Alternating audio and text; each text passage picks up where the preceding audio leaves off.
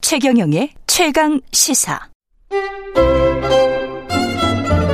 최강 시사 김호기의 사회학 카페 어서 오세요. 네, 뉴스의 이면에 있는 흐름과 우리 사회 큰 담론에 대해 이야기해보는 시간입니다. 김호기의 사회학 카페 연세대학교 사회학과 김호기 교수님 나오셨습니다. 안녕하십니까? 네, 안녕하세요. 오늘의 주제는 설 연휴를 앞두고 가족, 가족의 의미를 다시 생각해보는 시간인가요? 네, 예, 사약적 예. 그런 테마인데요. 예, 우리가 이제 보통 명절이 되면 귀성을 한다고 하잖아요. 예, 근데 고향에 돌아간다는 말이 두 가지가 있습니다. 네. 하나가 귀향, 그렇죠. 예, 다른 하나가 귀성. 귀성. 요 차이가 무엇인가 하면요. 알고 계신 뭐 청취자분들도 많이 있겠지만 예, 아, 이 귀향이란 말은 말 그대로 고향에 돌아간다는 고향에 것이고요. 돌아간다. 귀성은 고향에 돌아가 부모를 살핀다는 의미입니다. 아, 예, 그 부모님을 이제 돌아본다. 이게 예. 원래 성이라는 말에는 살핀다는 의미가 있습니다. 예. 그래서 사실 고향을 구성하는 건 두 가지거든요. 예, 하나는 자연 환경이죠. 우리가 음. 어릴 때 뛰어놀던 다른 하나는 바로 그곳에 살고 있는 가족입니다. 예. 그래서 특별하게 또 부모님이네요. 예. 그래서 그렇죠. 역시 이제 효사상.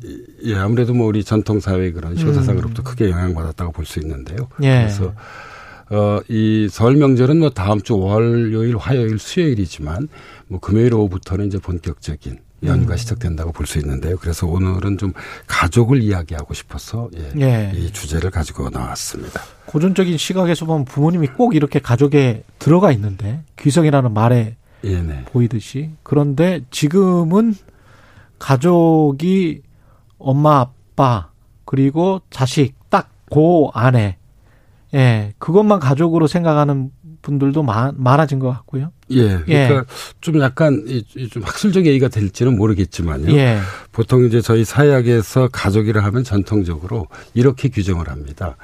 혼인, 혼인과 출산으로 연결된 혼인과 정- 출산으로 연결된 정서적으로 매우 친밀한 일차 집단을 때려 뜻했습니다. 음, 네, 그런데 이제 지난 20세기 후반에 가족이 다양해졌죠. 예 그러니까 한부모 가족도 있고요. 예. 우리가 LGBT라고 보통 그렇죠. 약어를 쓰는데요. 예 그러니까 레즈비언, 게이, 양성애자, 트랜스젠더 가족들도 있습니다. 음. 그래서 오늘날에 우리 가족은 영어를 쓰자면 패밀리 이런 단수가 아니라 예. 패밀리스 아, 가족들로 존재한다고 이야기를 하고 있습니다. 그래서 어이 저희 뭐 학계에서는 가족을 이야기할 때 하나의 보편 모델, 일반 모델을 상정하지 않는 게 최근의 자연스러운 흐름이라고 할 수 있습니다. 그렇군요.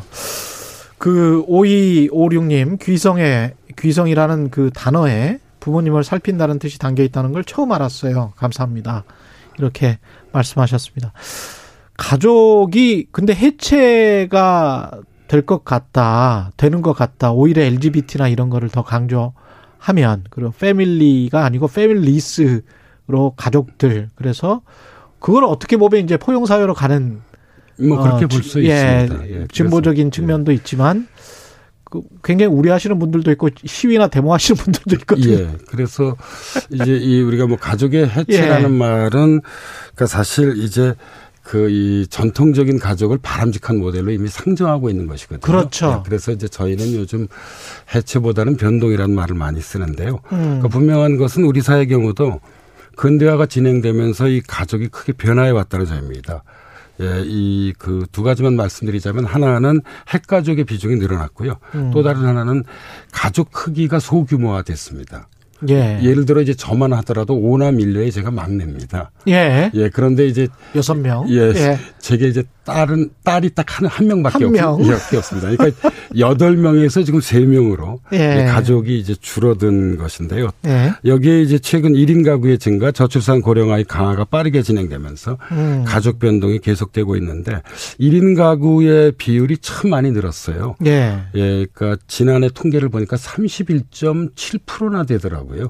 3분의 1이네. 예, 그래서- 거의. 예. 예, 이 전국적으로 664만 가구입니다. 예.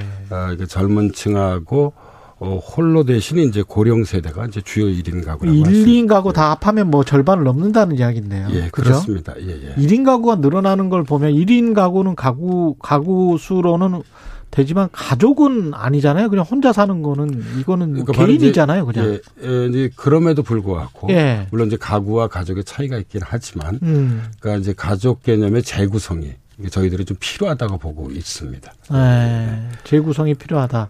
이게 갈수록 개인주의화되고 있고 서구적으로 변하는 거는 뭐 어쩔 수 없는 경향성이 분명히 나타나고는 있는데요. 예, 뭐 인간의 마음이 그 이거를 좀 따라가지 못하는 측면도 좀 있는 것 같고요. 예, 맞습니다. 예. 그러니까 현실은 사실 우리 저희 저희들이 보기엔 예. 어, 이 그 개인주의적 성향이 우리 사회에서 빠른 속도로 확산됐습니다. 그렇죠. 예, 그러나 이제 우리의 마음과 정신은 어. 여전히 이제 어떤 그런 공동체주의적인 것, 그렇죠. 예, 그리워하는 것이 우리 향수가 예, 있고. 예, 현실인 것 같습니다. 예. 근데 저는 궁금했던 게 그 이른바 이제 뭐 M, MG 세대라고 하는 그 새로운 세대들은 정말 그런 향수가 전혀 없을까? 그런 생각도 드는데 음, 그렇진 분명히 않- 있을 것 같거든요. 그렇지는 않습니다. 예. 왜냐하면 이제 어, 이 가족을 대신한 예. 이제 다른 커뮤니티들이 있죠. 아. 가장 대표적인 것이 온라인 커뮤니티들입니다. 예, 그렇겠네요. 예. 예, 그래서 뭐 어, 이것을 가장 잘 보여주는 것이 이제 페이스북의 친구죠. 예. 아, 그래서 이 느슨한 연대 이야기를 많이 하는 거군요. 예, 예. 그게 훨씬 더 또 가볍기도 하지만 또 진정성이 있다라고 느끼는 측면이 예. 맞습니다. 예, 음, 그러네요. 그래서 이제 제가 이제 보기에 예. 좀 다소 좀 철학적 이야기인지 모르겠지만 저는 제가 사회학을 40년 공부하면서 보니까 예. 인간이라고 하는 존재는요. 예. 한편으로는 혼자 있기를 되게 좋아하고 예. 뭐 그리고 이제 그런 지향성을 가지고 있습니다. 예. 예, 그런데 또 다른 한편으론 다른 사람과 함께 있기를, 그러니까 더불어 살아가기를 또한 예, 이, 이, 그 바라고 또 지향하고 있는 것 같아요. 늘 양면적인 것 예, 같습니다. 인간이 이제 그런 존재인 것 같습니다. 네, 예, 여성들. 근데 여기 이제 가족의 그 어떤 개념 자체가 변하고 있는 게 결국은 이제 여성들 사회활동 활발해지면서 그렇게 되는 거 아닙니까? 산업화 근대화되고. 예, 이제 가부장주의 문제인데요. 예. 그러니까 서구에서 가부장주의는 1960년대 이후 이제 페미니스트들에 의해서 비판받았는데요.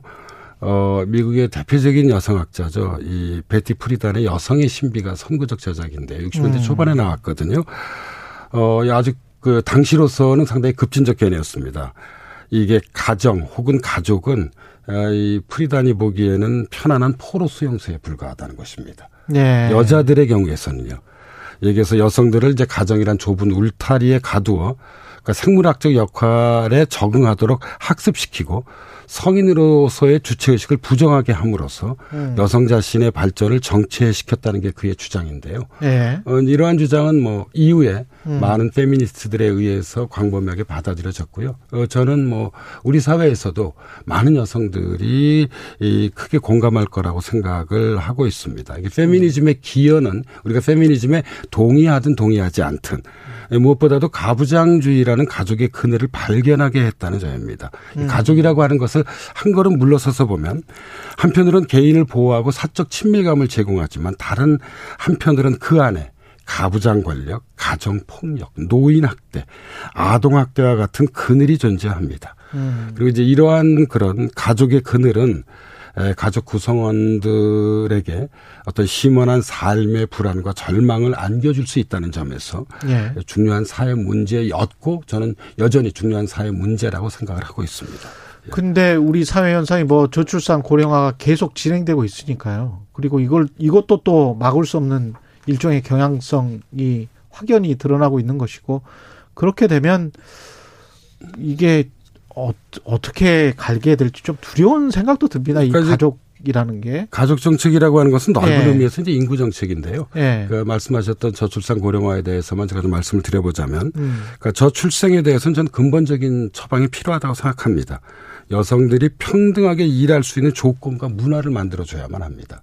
평등하게 일할 예, 수 있는 수십 조 조건과 예산을 투여했음에도 불구하고 저출생 문제가 해결되지 않은 원인의 하나는 이런 구조적인 조건과 문화를 바꾸지 않았기 때문입니다. 여기 음. 그리고 더해서 저는 이민 정책에 대해서도 우리가 새롭게 지금 진지하게 고민해 봐야 할 거라고 생각을 하고 있습니다. 그러니까 예. 저출 이게 결국은 육아 정책을 혁신적으로 바꿔야 된다 그 말씀이시네. 예, 뿐만 예. 아니라 사실 문화를 바꾸는 것도 되게 문화. 중, 예, 중요합니다. 예. 그러니까 여전히 어, 이 여성들에게는 사실 그, 이, 이 뭐 유리천장의 벽을 포함해서. 그렇죠. 예, 예. 그러니까 일과 어떤 그런 이 가정을 양립하기 어려운 많은 문제들이 있습니다. 그리고 우리, 그, 우리가 일을 하면서 술을 먹고 거기에서 계약이 성사되고 그게 주로 남자들이, 중년 남성들이 그런 일을 하고 그게 또 여성들이 그, 그런 어떤 중요한 계약에 접근하지 못하게 하는 어떤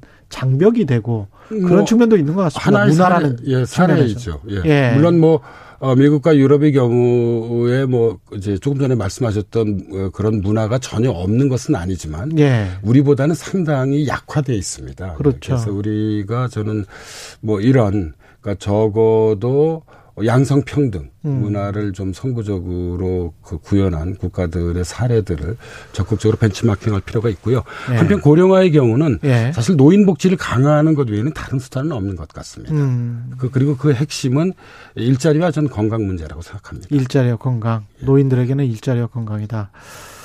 아, 미국의 한 여론조사 기관에서 발표한 보고서에 따르면 전 세계 17개 선진국 사람들을 대상으로 당신 삶에서 가장 가치 있게 생각하는 게 뭐냐라고 하니까 전체 응답자의 38%가 가족과 자녀를 꼽았는데 여기에 포함되어 있는 우리나라는 물질이 1순위, 물질이 1순위였다고 합니다. 그러면 우리가 아까 말한 귀성이라는 말까지 태어난 이렇게 가족주의가 아주 강했던 이런 나라가 제일 중요한 게 돈이고 그 다음이 건강 가족 가족은 3위였다는 건데 그리고 저는 우리 사회의 희번한 변화가 언제 시작되었는가 하면요. 최근의 예. 시점에서 보자면 97년 외환위기 이후라고 생각합니다. 음, 그러니까 외환위기 이후의 한국 사회라고 하는 것은 사실 불안의 사회이자 불안의 시대였다고 생각을 하고 있습니다. 예. 그래서 저는 이런 사회조사가 에, 현실일 가능성이 좀 높다고 좀 보는 편입니다. 음. 근데 우리가 개인이 가지고 있는 불안을 극복하기 위해서 필요한 것은 사실 둘입니다. 하나는 돈이고요. 다른 하나는 국가입니다. 그러니까 돈이 국가다. 예. 음. 그러니까 예를 들어 이제 코로나19 팬데믹 같은 경우도 이게 불안한 것이잖아요. 예. 결국 강력한 어떤 그런 국가가 나의 안전을 보장해 줄 수 있기 때문입니다. 예. 그래서 저는 좀 이 비관적인 측면에서 보자면 최근 우리 사회를 지배하는 두 개의 흐름은 하나는 화폐 지상주의고요. 다른 하나는 화폐 지상주의 예, 다른 하나는 새로운 권위주의라고 생각합니다. 새로운 권위주의 예, 예. 예. 강한 국가를 원하는 것이죠. 사실 어 이 지금 잠깐 정치 얘기를 해 보자면 예 어, 유력 대선의 이 후보들. 후보인 이재명 후보나 예. 아, 사실 윤석열 후보 같은 경우는 강한 후보거든요. 그렇죠 예, 약한 이- 후보는 아닙니다. 예. 예, 적어도 이미지상으로 이미지 강한, 이미지가 세죠 예, 강한 어? 네, 둘다 예, 저기 후보입니다. 그래서 예.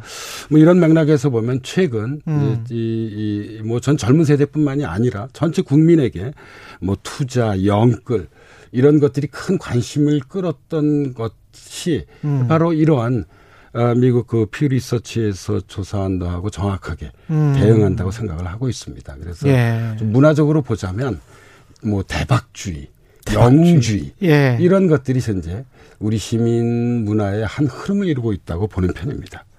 정순호님 교수님 의견도 동의하지만 생각이 바뀌지 않으면 안 됩니다. 어머니 아버지 세대는 아이 키우기 편해서 아이를 많이 낳은 게 아닙니다. 이런 또 반론을 하셨는데요. 아이 키우기 쉬워서 그때는 아이 낳냐 그냥 낳다 뭐 이런 그건 예, 예, 이제 가족 정책이 사실 꾸준히 진행돼 왔었죠. 예. 예, 예, 1960년대 이후에요. 예 예. 예, 제가 1960년도에 태어났는데 사실 예. 이 저희가 오나 밀려 있는 경우도 이제 예. 그런 가족 정책이 예, 추진되지 않았기 때문에 그렇죠. 계속 나왔었고요. 제 주변엔 뭐 사실 다 저와 비슷한 경험을 공유하고 있습니다. 예. 마지막으로 설 연휴 앞두고 가족에 대한 덕담도 좀 할 말씀해 주십시오. 그러니까 가족의 가치를 일방적으로 강조하는 시대에는 지난 것 같습니다. 예. 그럼에도 불구하고 설 연휴를 맞이, 에, 맞이해서 아, 제가 시를 하나 가지고 왔습니다. 또 네, 시가 좋습니다. 예, 예. 우리나라를 대표하는 시인 중에 한 분이죠. 예. 김수영이라는 시인. 아, 예, 아시죠? 좋, 좋아합니다. 네, 나의 가족이라는 시의 한 구절을 예. 읽어드리고 싶습니다. 나의 가족. 예.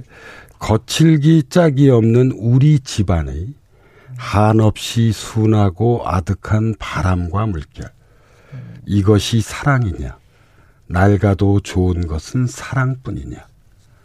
아무리 오, 어, 낡고 오래돼도 좋은 것은 가족의 사랑뿐이라는 예, 김수영의 독백은 이 시가 1950년대에 쓰여진 것이거든요. 그렇죠. 예. 여전히 우리에게 감동을 안겨주는 것입니다. 가장 우리가 피폐했던 경제적으로는 힘들었던 그런 상황에서 예, 그래서 예. 저는 청취자 여러분들께서 음. 이번 설 연휴에 낡아도 좋은 것은 역시 사랑뿐이라고 하는 예.